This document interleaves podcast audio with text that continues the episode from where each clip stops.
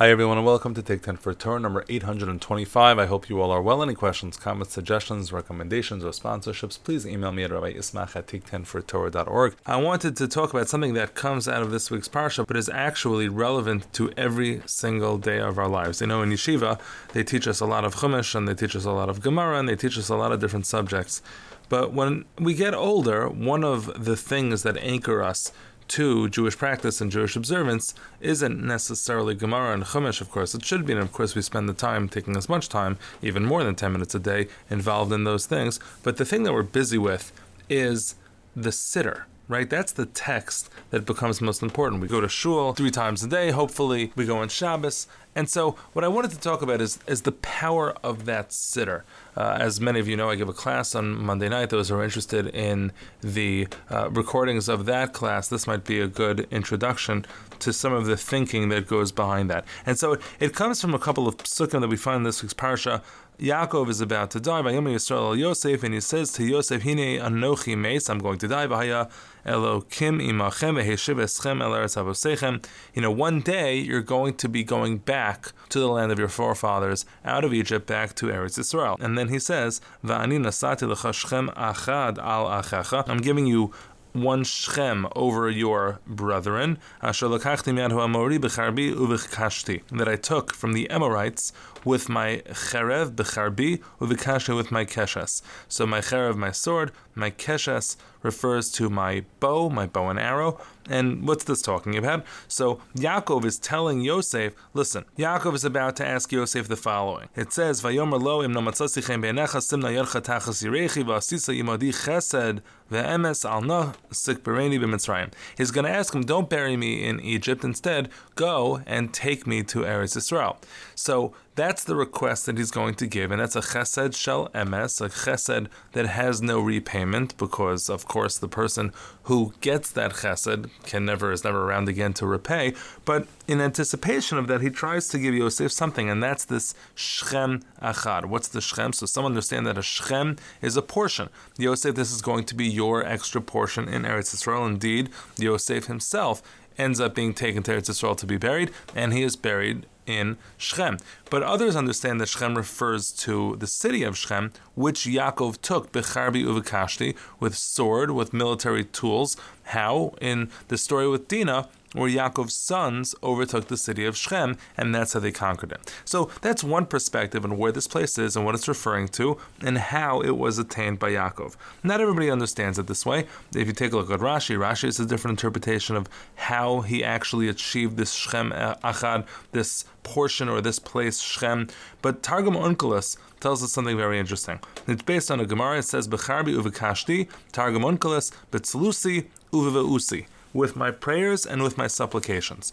So the cherev is the prayers, and the keshes, the bow and arrow, refers to the supplications. Two different type of prayers. And it's interesting why the Gemara chooses to read this so non-literally, right? It does say it was taken with a keshes, it was taken with a bow and arrow, it was taken with the sword. It doesn't say anything about being taken through tefillah, so it's difficult to understand why you would think this way. Some understand that simply it doesn't seem to be describing military technique, right? If you have a battle using archers and then using infantry, who shoots first? Usually it's the archers, right? The archers go and shoot. I don't know. That's how it works in the movies. The archers are the ones that shoot first, and then there's a uh, you know a cloud of arrows that comes on the opposing army, and inevitably some people are lost through those arrows, and then the infantry goes and charges. So it should be bekashti uvecharbi. The fact that becharbi uvekashti is out of order seems to indicate that there's something going on over here. There's something up. And so the question then becomes if we're talking about something non literal and we're talking about achieving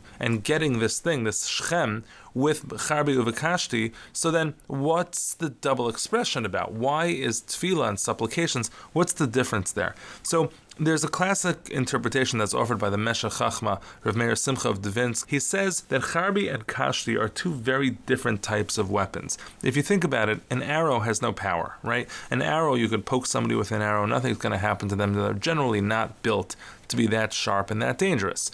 But when you marry that arrow to a bow and the power of the archer in pulling back the bow and creating all of that potential energy, and he lets go, then it can create something very powerful and very damaging and destructive. But if you think about a cherev, a charbi, right, referring to a sword, that sword can be very sharp. It on its own could be something which is very dangerous. That if something falls on it, it could be torn, it could be broken, it could be cut. And so the difference between cherev and keshes, cherev on its own is very sharp and dangerous and damaging, whereas the keshes is not on its own damaging, but is only potentially damaging. It depends on the energy that we put into it. And so he explains that there are different types of tefillah. There's the type of tefillah, the type of prayer, which is inherently useful, inherently productive. There's a type of tefillah that's inherently powerful. The words, the formulation, the concepts, the notions in those words are significant. It's poetry, it's meaningful, it's purposeful, and it is very powerful. Those are powerful words. That is the charbi.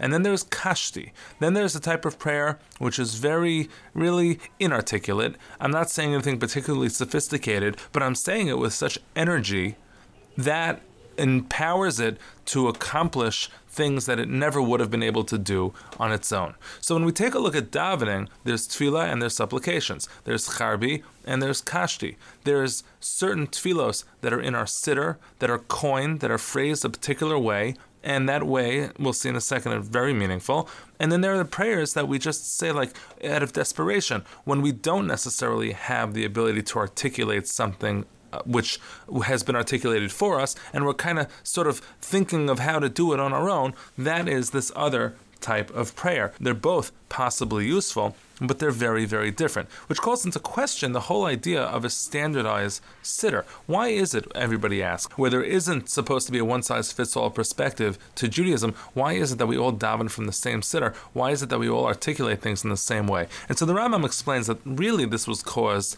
by people's inability to articulate properly. People had command over the Hebrew language, and then they lost that command. They weren't able to articulate tefillos. And the truth is, if, if you were challenged to create tefillos every single day which were articulate, which were poetic, which were deep and profound and meaningful, not just, you know, rub a dub dub, thank God for the grub, something very base and plain, but something sophisticated, which calls in themes of, you know, not just about you, but about Klal Yisrael, people around you, and about your family, and about history, working all of that into each other. That's not so easy to do, and that's what Chazal, that's what the rabbis attempted to do for us in our Shmona Esrei and in our coined tefillah. Of course, they left portions and areas where we're able to insert our own things. Of course, when going through the gamut of requests, let's say in our Shmona Esrei, there's plenty of space for us to go and include our specific requests under those category headings. But the idea of needing a siddur, of creating powerful words, created by prophets, created by scholars, people who not only understood what the words mean, but drew those words from sources in Tanakh and drew them from sources that contextually empowered those words to mean something much more than they mean. For example, and this is an example uh, that I think uh, will resonate. You know, when we talk about Ya'aleh V'yovo, which is one very small coined tefillah that we say on holidays. Ya'aleh V'yovo, V'yagia, V'yira'eh, V'yiratzeh, V'yishama. All of these words are referring to words of prayer going up. Ya'aleh, it should ascend. viavo, it should come. V'yagia, it should reach, etc., etc. And so we have a whole bunch of expressions meaning the same thing. What is that all about?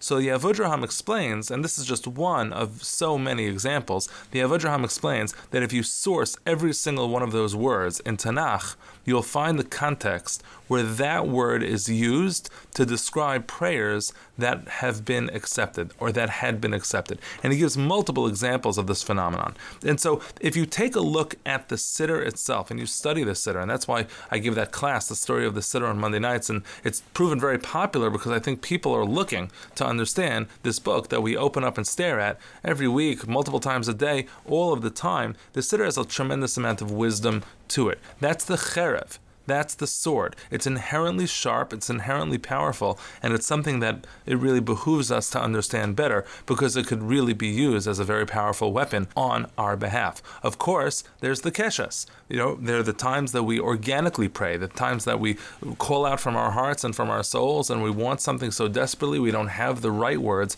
but we have the right feeling, the emotion, and we can project that hopefully extremely far with our own power. But I believe it's really important for us to understand what Chazal meant when they called the Siddur, when they called Tefillah a Cherev. Understanding this idea of the Meshech Chachma, that it's inherently powerful, hopefully will get us to study why that is and how that is and make our Tefillos that much more meaningful. Have a great day.